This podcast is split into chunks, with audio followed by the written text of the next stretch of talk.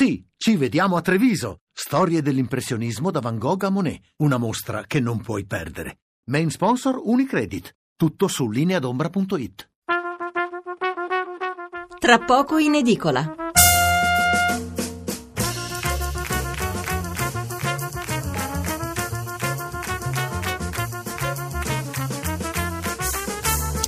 Buonasera da Stefano Mensurati e benvenuti all'ascolto di Tra poco in edicola, la rassegna stampa notturna di Radio uno. Ottocento zero cinque zero cinque settantotto il numero verde per intervenire in diretta, tre tre cinque sei nove nove due nove quattro nove il numero per mandarci un sms. Puntata monografica questa sera, tutta dedicata ai fatti di Berlino e al terrorismo di matrice islamica che torna a colpire in Europa. E questo del resto l'argomento dominante su tutte le prime pagine dei giornali di mercoledì ventuno dicembre. Le altre notizie più ricorrenti, delle quali vi daremo conto a fine puntata, riguardano la crisi del Comune di Roma, eh, ci sono i revisori dei conti che hanno bocciato il bilancio e c'è anche il contemporaneo rientro eh, dell'autosospensione del sindaco di Milano Sala. C'è poi la scalata di Vivendi a Mediaset che prosegue, oggi il titolo del Biscione ha guadagnato il ventitré per cento e ancora eh, gli auguri di fine anno di Mattarella al Quirinale, occasione per i politici, eh, per i politici presenti di rilasciare dichiarazioni sulla legge elettorale e sulle altre questioni sul tappeto. Una puntata piena di ospiti e di collegamenti, quindi incominciate pure a prenotare i vostri interventi. Adesso parleremo soprattutto di Berlino, poi nella seconda parte accenderemo i riflettori anche sulla Russia dopo l'uccisione del loro ambasciatore in Turchia. Prima, come sempre, la lettura dei giornali, i titoli e i commenti. Il Corriere della Sera, in fuga il terrorista del camion, questa è la loro apertura. L'apertura della Repubblica, Berlino, la lunga fuga del killer. La Stampa, caccia al killer in tutta Europa. Il Quotidiano Nazionale, il giorno della nazione, il Resto del Carlino, caccia al terrorista in fuga, massacro in Germania, è armato, l'ISIS, onore al nostro soldato, dodici vittime, gli errori della polizia, pakistano rilasciato, non è lui l'attentatore. Abbiamo una foto di eh, Fabrizia, la ragazza dispersa e probabilmente morta in questa strage. Dolore per Fabrizia, strage di Berlino, italiana dispersa, il padre non mi illudo, generazione Erasmus, trentuno anni, ha trovato lavoro in Germania. Alcuni richiami in prima, ma la Merkel va avanti, integrazione sotto il tiro della destra, ci sono due servizi a pagina dieci.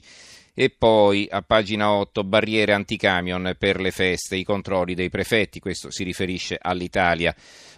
L'editoriale di Andrea Cangini, il direttore, La forza oscura, intitolato eh, presi come siamo dalle nostre vicende di politica interna, scrive Cangini, ci eravamo dimenticati del terrorismo, ma i terroristi non si sono dimenticati di noi. Ancora sangue italiano dunque, anche se versato all'estero. A oggi le statistiche ci dicono che corrono più rischi quei dodici milioni di connazionali che viaggiano oltre confine di quelli che invece rimangono in patria. Ci si chiede quale oscura stella ci protegga, la risposta è duplice: se l'Italia non è stata ancora oggetto di attentati terroristici a causa dei propri vizi storici. Il non esporsi troppo, l'aver evitato di esibire i muscoli di fronte all'ISIS, quel tradizionale interloquire con tutti, anche con i nemici dei nostri amici. L'altra spiegazione avvolta nell'ombra, il merito va attribuito alla qualità dei nostri servizi segreti, sia quelli militari sia quelli civili. Godono di pessima stampa, la politica in generale e il renzismo in particolare in passato ne hanno abusato per fini di parte, ma l'attività di prevenzione evidentemente funziona. E funziona meglio in Italia che altrove. Morale dolente di questa favola triste, quel che più ci protegge è ciò di cui più ci vergogniamo. Il Sole ventiquattro Ore, loro aprono con Vivendi e Mediaset, ma sotto la testata hanno anche un titolo su questo argomento, come chiaro: Berlino, l'ISIS rivendica, la destra attacca Merkel, nell'attentato dodici morti, dispersa un'italiana. Eh, il giornale, la Merkel sbaglia terrorista, il pakistano fermato non c'entra nulla e caccia l'uomo, ma Angela insiste coi rifugiati, allerta massima pure da noi, trincee contro i tir killer. A Berlino, altro sangue italiano, non si trova più una ragazza. Ci sono anche qui diversi richiami in prima, chiedo scusa, viene riportato un articolo di Oriana Fallaci, La profezia di Oriana, Germania, terra islamica, poi chi si è già arreso, i cattolici non difendono neppure il loro Natale. E ancora eh, di Magdi Cristiano Allam, i governi che ci riducono schiavi della paura. Il eh, fondo, l'editoriale di Luigi Mascheroni, e incomincia così: presunto attentato, presunta rivendicazione, camion killer, non è ancora chiaro, chiaro se si sia trattato di un incidente o il fantasma del terrorismo, il fantasma del precedente di Nizza, il fantasma del fanatismo. La notte tra lunedì e martedì sulle cronache delle stragi di Berlino nei T G, facendo zapping tra Sky e la Rai e sulla timeline di Twitter inseguendo hashtag Berlino, e persino sui primi radiogiornali del mattino aleggiava il fantasma inquietante della presunzione. Attentato e attentatore erano solo presunti, con una gran voglia di credere all'incidente o al folle.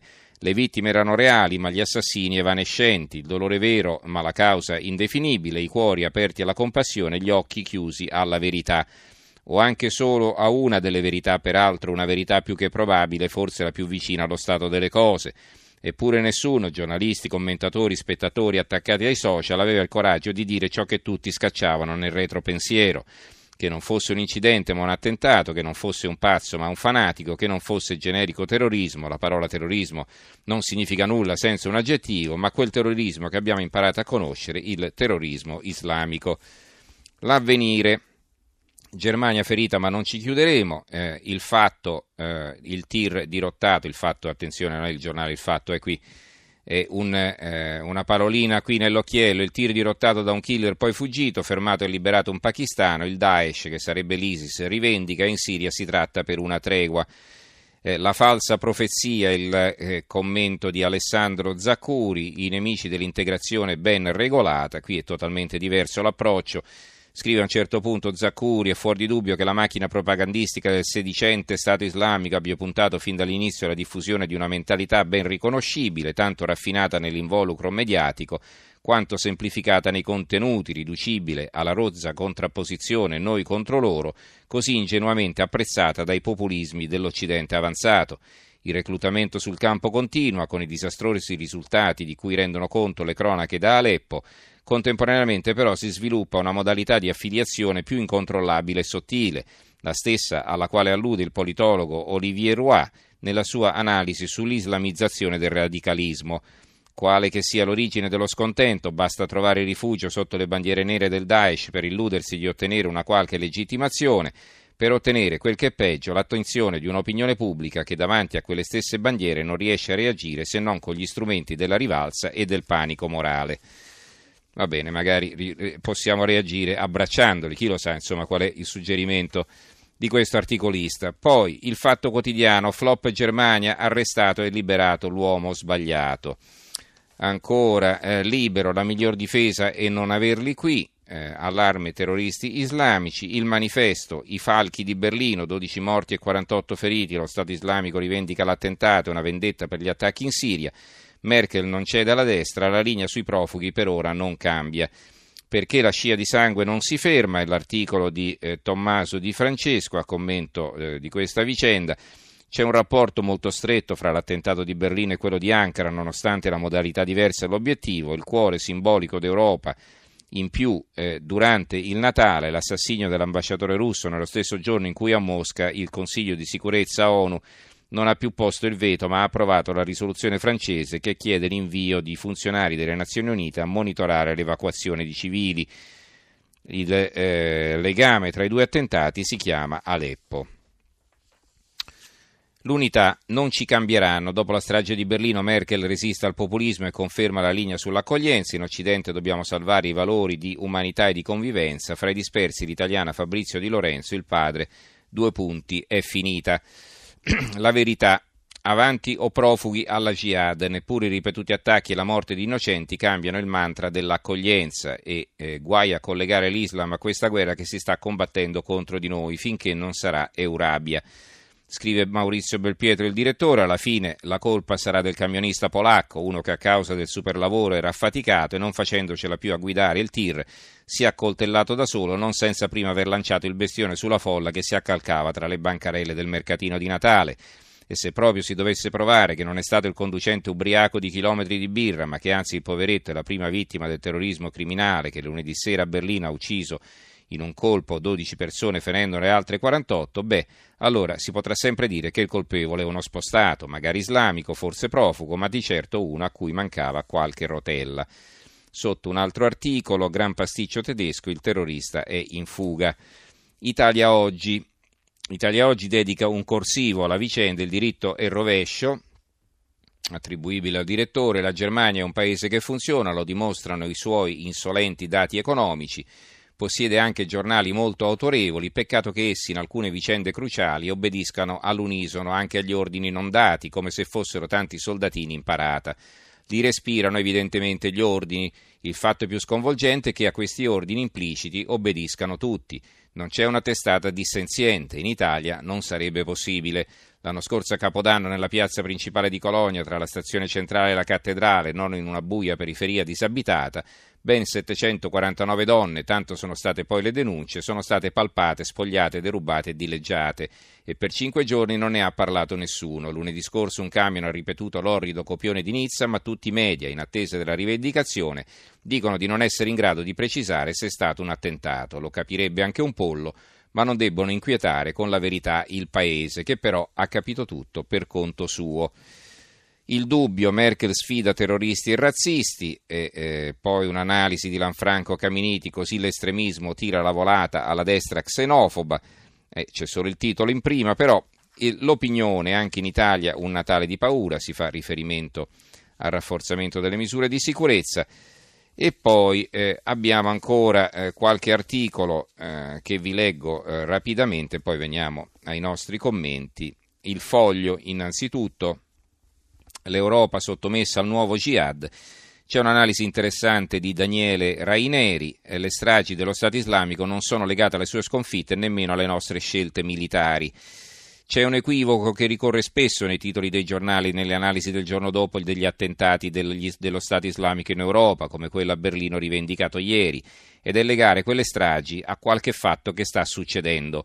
Si leggono spiegazioni come lo fanno per rappresaglia perché ora sono sotto pressione dal punto di vista militare, lo fanno perché ora colpiscono i soft target, i bersagli più vulnerabili, lo fanno perché stanno perdendo a Mosul e Raqqa.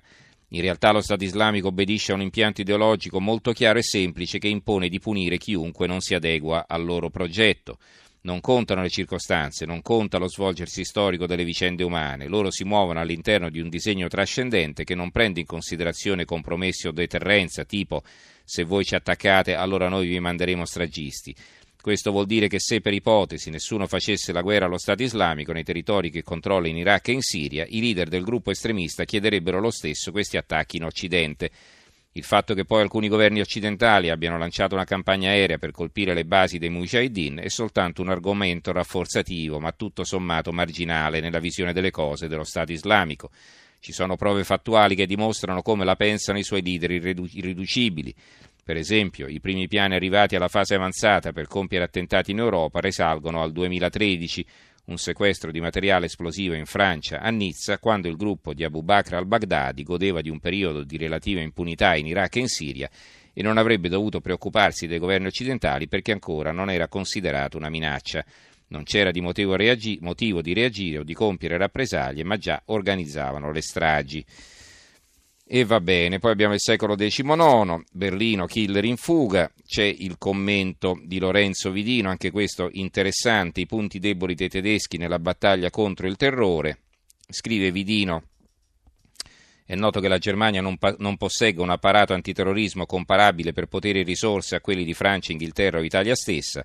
La causa di questa differenza va trovata nella storia recente del Paese, nel fatto che, per più che comprensibili motivi, la Costituzione tedesca e più in generale il sentire comune non voglia dotare gli apparati repressivi dello Stato di forti poteri. La minaccia dell'ISIS ha rinvigorito il dibattito. Eh, la Gazzetta del Mezzogiorno, sangue italiano anche a Berlino, dispersa studentessa di, eh, Sulmona, il giornale di Brescia, un colpo al cuore di una città aperta, il commento di Gherardo Ugolini. Il Tempo, l'ispettore Derrick è una pippa, arrestato l'uomo sbagliato, liberato il pakistano fermato per la strage tedesca, l'Unione Sarda intervista un'amica eh, di Fabrizia, l'amica cagliaritana, preghiamo per lei, qui c'è paura.